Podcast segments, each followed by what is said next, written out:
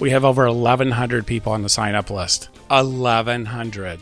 We have done zero marketing. They are just clamoring for high speed internet. This is episode 341 of the Community Broadband Bits podcast from the Institute for Local Self Reliance. I'm Lisa Gonzalez. This week, Christopher and our research associate, Katie Kienbaum, are in North Carolina visiting folks in the communities of Albemarle, Fuquay-Varina, and Jacksonville. They're working with NC Hearts Gigabit and the North Carolina League of Municipalities in efforts to reach out and set up those community meetings so people can discuss and learn about better connectivity in rural areas and smaller cities. While at the first meeting, Christopher sat down to visit with Alan Fitzpatrick, CEO of Open Broadband, a relatively new fixed wireless internet service provider. Alan and Christopher talk about the beginnings of open broadband and how this wireless ISP differs from the traditional concept of a WISP. They also talk about how Alan and his partner came to the conclusion that they would incorporate wireless solutions into the technology they offer and the challenges that they face. Learn more about the company at openbb.net. Now here's Christopher from Albemarle, North Carolina with Alan Fitzpatrick from Open Broadband.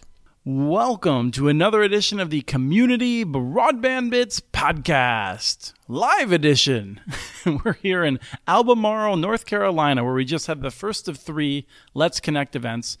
And one of our speakers for two of the nights is Alan Fitzpatrick, the CEO of Open Broadband. Welcome back to the show, Alan. Thanks, Chris. Nice to be here. So you were here before, and we were talking about NC Hearts Gigabit, which you also were a co-founder of. Since we're not going to talk too much about that, and people can go back and listen to that show, just give us a 10-second uh, summary of what NC Hearts Gigabit is. It is an advocacy group that wants to roll out high-speed gigabit internet for everyone. That's great. And what is Open Broadband? Open Broadband is an ISP that was uh, created by myself and a co founder a couple of years ago. We had recognized the same problem that many of your listeners uh, recognize that uh, broadband is elusive in some of the rural markets. No, I just I, I want to jump in before you go too further because I wanted to say I've imagined this moment in which you two are like sitting there over beers and saying, "Why don't we just do it?"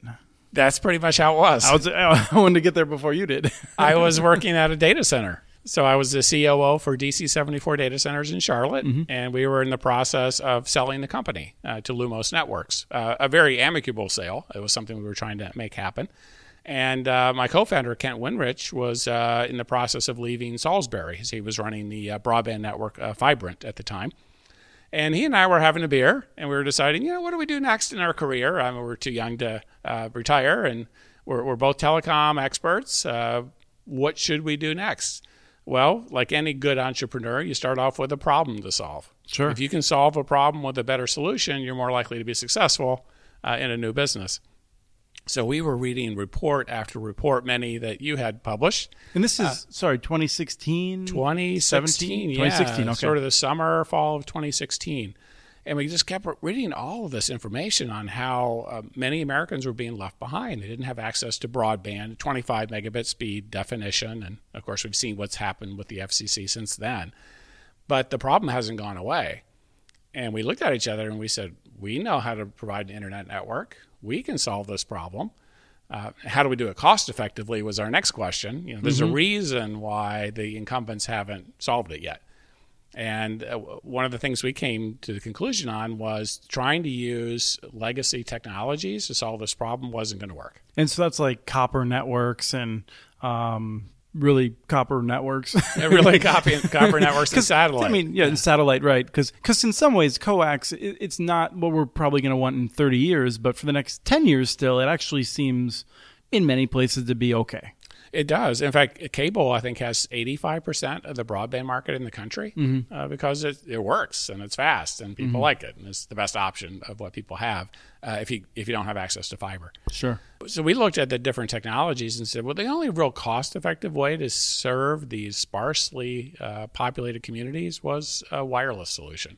Um, unless you're funded by the government or you have some kind of grant funding to, to deploy fiber, which which would be great, right? We would all love to have that if you really have to make a business case on it, you have to be profitable. The only way we could see doing it was fixed wireless. So you jumped in, and so one of my early memories of this of open broadband was a water tower. And yes. so I, am curious of how you got started. What, what was your first customer? Our first customer was an orthodontist who wanted gigabit service. Talk about a challenging first customer. Your sure. first customer was a gigabit, symmetrical gigabit up and down. Right, and you're looking to do this with wireless technology with in 2016. Wireless. In 2016, mm-hmm. right, which is brand new, right? Siklu was a big uh, maker of antennas back right, then. and you can do that, but typically gigabit radios are going to be so costly. We only really see them on top of apartment buildings where you can spread the costs across multiple people. Correct. So uh, I remember when we bought our first gigabit antennas, we really had a long discussion. It's like, this is how much money we have in the bank account. This is how much the antennas cost. Are we really going to do this or not? You know, we were a private company. This mm-hmm. is our money. You think of it spending your own personal money to do this. So it was a it was a risk. But that customer is still in service. I spoke to him the other day. He loves his gigabit service. I'll bet, yeah. you know, my my parents just switched to gigabit. They had been on Frontier for the longest time, and I think it was um, it may have been Christmas.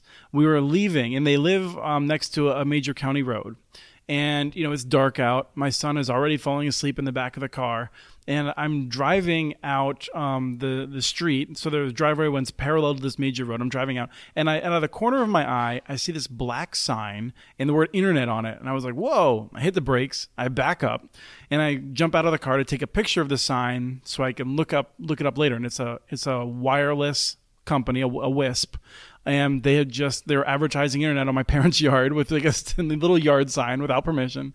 But you know, I was just sort of like, oh, well, this is interesting. So my parents, um, you know, took them up on it, and they're loving it, and it's way better than what Frontier can do. And the DSLAM is on their property.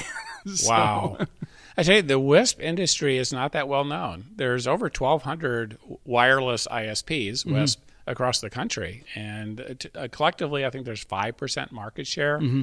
in what we're doing. I think one of the challenges with WISPs is that um, a number of them started with good intentions, but to some extent, when you start succeeding, if you're not ready to scale, um, it, it, gets real hard real fast, right? A few customers is probably easy, relatively, but then you start having to figure out how to solve all kinds of problems. So I think one of the challenges is just that um, people have a bad experience with a WISP. They might think all WISPs are bad, that's a great point. And scalability is the number one issue. I, I think you hit that dead on.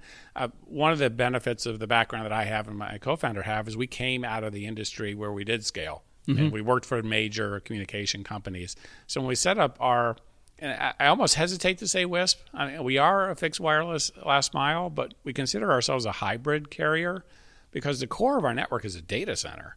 Okay. Data center has 70 gigabit of capacity mm-hmm. upstream. We have 12 fiber carriers, hardened 24 by 7. Data, I mean, think of all the power of a data center. We lease fiber optics from one of 12 different carriers to get out into the market. None of that is wireless. Mm-hmm. It's only the last mile that's wireless. Right. Well, so, this is a, a profile, the modern WISP, you might say. Um, you know, there's a, a, probably multiple Facebook groups that are just dealing with wisps that are getting into the fiber space. You're maybe members of multiple ones. I don't know. No, you're right. Uh, in the past, a uh, entrepreneur might see an opportunity that hey, I can buy a local circuit from one of the telcos and I can distribute it wirelessly the last mile, make some money on it, and give people fast service. And it works to a certain point, but like you say, it doesn't scale. So we had to do the data center route to really make a scalable uh, solution. And so I'm curious now, what's uh, been your most challenging problem that you've had to solve so far in, in running the WISP? Keeping people patient. Okay. We have launched in markets, and as soon as our service is available, we get so many people signing up that we can't serve them fast enough. What does that mean? Is that tens, hundreds? So we have one county in North Carolina. We're building the network now. We have not launched. We don't have our first customer up yet. The first customer won't be till April. Mm-hmm. We have over 1,100 people on the sign up list. 1,100. We have done zero marketing. Mm-hmm. They are just clamoring for high speed internet. You haven't put any signs in my parents' yard? No, we haven't. no radios, but nothing. So there's so many people waiting. What we have now is people calling us up every day. When am I going to get service? Take a look at my address. When mm-hmm. am I going to get turned on? Sure.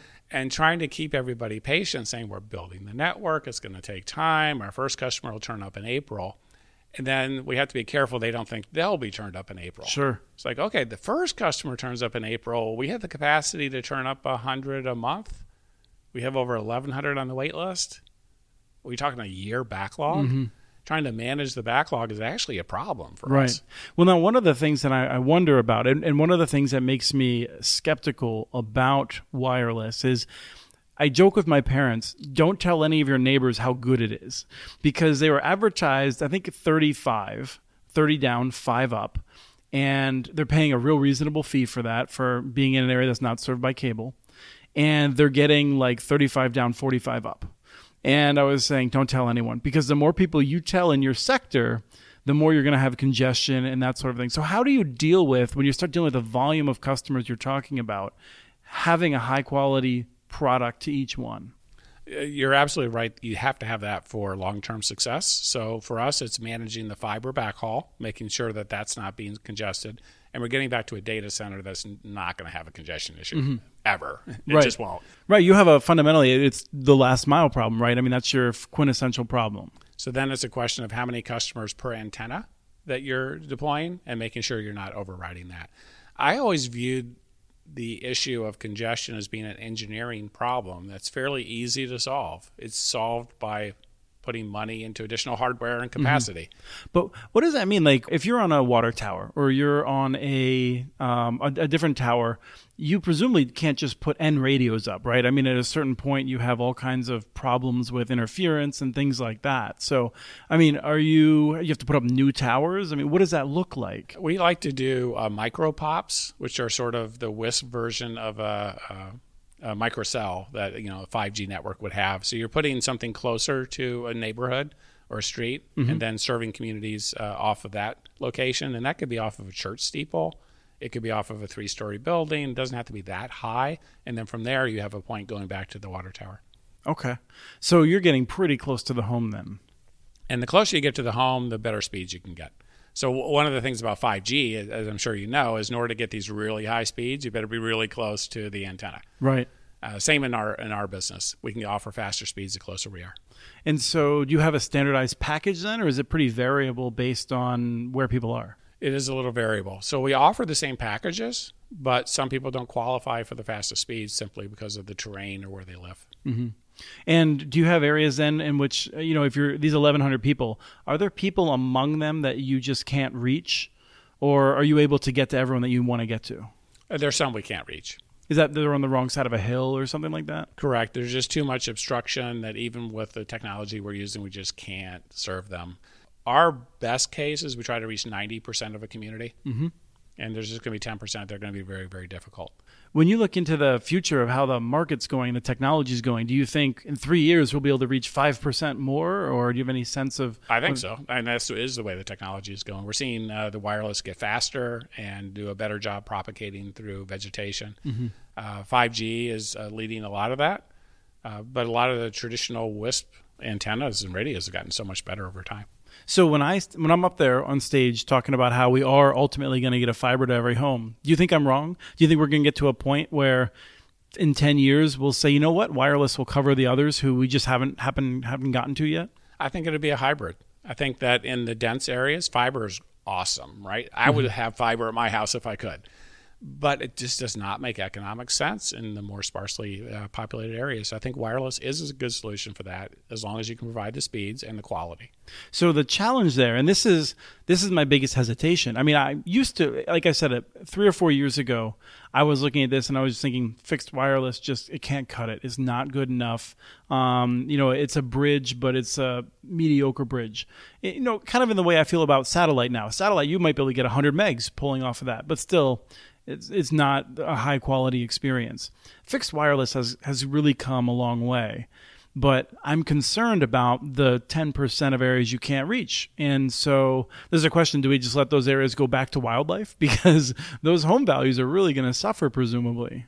They will, and, and it's a shame. We need to find a solution for that 10%. Mm-hmm. I, I, would agree. Whether and regardless of technology, we got to find a way to do it. Not knowing much about the technology, if you had carte blanche to like install more micro pops and things like that, would you be able to, for instance, run uh, fiber from a nearby micro pop to connect that home or you know something else? Is that something you've looked into? We could. We actually have. Right. So if we are close enough to the customers, one thought is instead of deploying 50 antennas to cover the 50 houses, well, let's just put in fiber mm-hmm. and, and just bury it. So you go fiber, wireless fiber. Yes, that's a model that we have actually pursued. We haven't deployed it. one yet, but we are looking at that. I, I was talking to someone, uh, uh, I don't know, seven years ago. It was before Longmont launched, and um, and that was a question of there's a there was a nearby area, and they're trying to the cost of getting fiber there were extreme, and I was like, well, why don't you just do like a mega radio link and then do fiber from there, and you know, some point in the next ten or fifteen years, you're going to repave the road or something and rip it up then. And if you think of it, the telecommunications companies were using wireless in their long distance network for years and years and oh, years. Oh, sure. I mean, that was Sprint, right? Yeah. Sprint was the first company to make digital uh, fiber network. AT and T, you can still drive in rural areas today and see these big antennas on AT and T buildings that used to be their long haul network. Right, and actually, I said Sprint, but I was thinking MCI. Right, that was MCI's oh. model, I think, in the '70s, wasn't it? To to go fiber. To yeah, to um, well, Sprint had the pin drop, which was fiber too. So you were right. right. Well, no, they, so they had that, but I think I think MCI was, and thank you for giving me this word in the part that Lisa just edited out. MCI was brilliant because they sort of subverted long distance calling by dabbling in arbitrage and using wireless to do long distance at a lower cost and fundamentally setting in motion the the end of Ma Bell probably. Um, but yeah, I mean, there's you're right. There's a, there's a long history of this. So I, I think that evolution over time is going to choose the best technology for the right situation. Mm-hmm. And we shouldn't get hung up, I don't think, on whether it's fiber or wireless. Certain things are going to apply in certain situations. No, I think you're right. And I think my concern is, and fixed wireless has come further than I thought it would. I'm still worried about the reliability. Um, I mean, I, I assume that you live in fear of a glitch during the Super Bowl when you have a bunch of customers streaming it and it's just like key play that's when the wind blows wrong and a bunch of people have um, you know, a little bit of interference because I just I feel like people don't appreciate what five nines is of reliability. You're right. The WISP industry today operates on a four nines reliability. That's so pretty darn good. That is very good. But if you look at the specs on Ubiquiti and Mimosa and the, and the different uh, equipment, you'll see four nines uh, mm-hmm. reliability. Now the carrier still has to make sure they have generators and battery backup and all the other mm-hmm. things we have to do to ensure service quality. But you're right. We can't afford to be down during the Super Bowl, just like. Uh, the video, the cable company can't afford to be down at that time. Right. I've heard stories of a small cable company that had a glitch during the Super Bowl and lost like all of their customers the next day. Oh gosh, I heard that uh, Google Fiber had an outage during the World Series when the Royals were playing. Oh, what was that? Brutal. Or maybe it was the Chiefs. It was, it was one of the, uh, yeah, the Kansas City teams. Yeah, no, I think it would have been the Royals. No, yeah, the Royals won the World Series like three years ago or right. so. Yeah, before they fell so. apart. Yeah. But I think that actually during one of the Royals games in the World Series, Google Fiber was out wow. in Kansas City, wow. which was awful. Yeah, that's going to hurt. Um, one of the things that we hear from Monkey Brains, which is a, a wisp that I've long been fascinated by in in um, San Francisco, proving that you can have um, a very successful wisp in a very urban environment, is that they have customers who say we want fiber, and Monkey Brains will deliver wireless while they're getting the fiber lined up. And after a month or two, the customer will say, you know what? The wireless is really just fine. It's meeting all of our needs. I'm, I'm guessing that you've had similar sorts of experiences. We have, and we've had people, uh, businesses with fiber that still bought our wireless service. Mm-hmm. So one might say, well, wait a minute. If you have fiber, why would you need wireless? Well, first of all, they wanted it as a redundant option because their fiber had been cut like three times in the past six months. Sure. Is there anything else we should talk about before we wrap up? We're seeing a, a, groundswell of support for broadband, and I think part of it is being driven by 5G. I mean, every place you read, and I guess we're attuned to it because we're in the industry. 5G this, 5G that, and what is 5G? It's a marketing term that right. really means nothing, right? And it, it, just reminds me of the the joke. Oh, there must be a horse in there somewhere. There's so much. There's so much hype about it. yeah, I like the hype because it gets people thinking about speed. It gets people thinking about broadband. It makes them compare what they have today versus their desired state. So the more we can have that conversation, the better. So I applaud the whole 5G movement for sparking the conversation, just like Google Fiber Thank you, cynical marketers. so maybe yeah, I'm a little cynical on the 5G term, but they're they're driving the conversation in the right mm-hmm. direction, mm-hmm. just like Google Fiber did when they rolled out. So getting people to think about broadband is a good thing. So someone who's listening, they're thinking, well, I'm going to go start my WISP right now. What should they know before they do that? Mm. You better figure out a good cost effective model. You better be prepared to work around the clock you have to come up with a, a, reliable, scalable platform, and it's not as easy as what it sounds like. Oh, right. just buy an antenna off the shelf and attach it to a connection. I was just going to say that you, this, that's not one of the products you can just buy. No, and you got to think about billing and customer care, and what, mm-hmm. what are you going to do when the customer calls you at 8 p.m. at night and they can't watch their Netflix? Are mm-hmm. you going to? Do you have a technician that's going to go out to their house mm-hmm. and resolve that? Right. Are you staffed for that? Are you funded for that? Those are really good questions. Thank you so much, Alan. I really appreciate your time as we, we all contemplate a long drive back after this wonderful event tonight. Thanks, Chris. Great to be here. That was Christopher and Alan Fitzpatrick of Open Broadband talking together from Albemarle, North Carolina at the first of three local community meetings. We have transcripts for this and other podcasts available at muninetworks.org slash broadbandbits. Email us at podcast at muninetworks.org with your ideas for the show Follow Chris on Twitter. His handle is at CommunityNets. Follow MuniNetworks.org stories on Twitter. The handle is at MuniNetworks. Subscribe to this podcast and the other podcasts from ILSR, Building Local Power, and the Local Energy Rules podcast. You can access them wherever you get your podcasts. Don't miss out on our original research from all our initiatives. Subscribe to our monthly newsletter at ilsr.org, and while you're there, please take a moment to donate. Thank you to Arne Huseby for the song Warm Duck Shuffle, licensed through Creative Commons. And thank you for listening to episode 341 of the Community Broadband Bits podcast.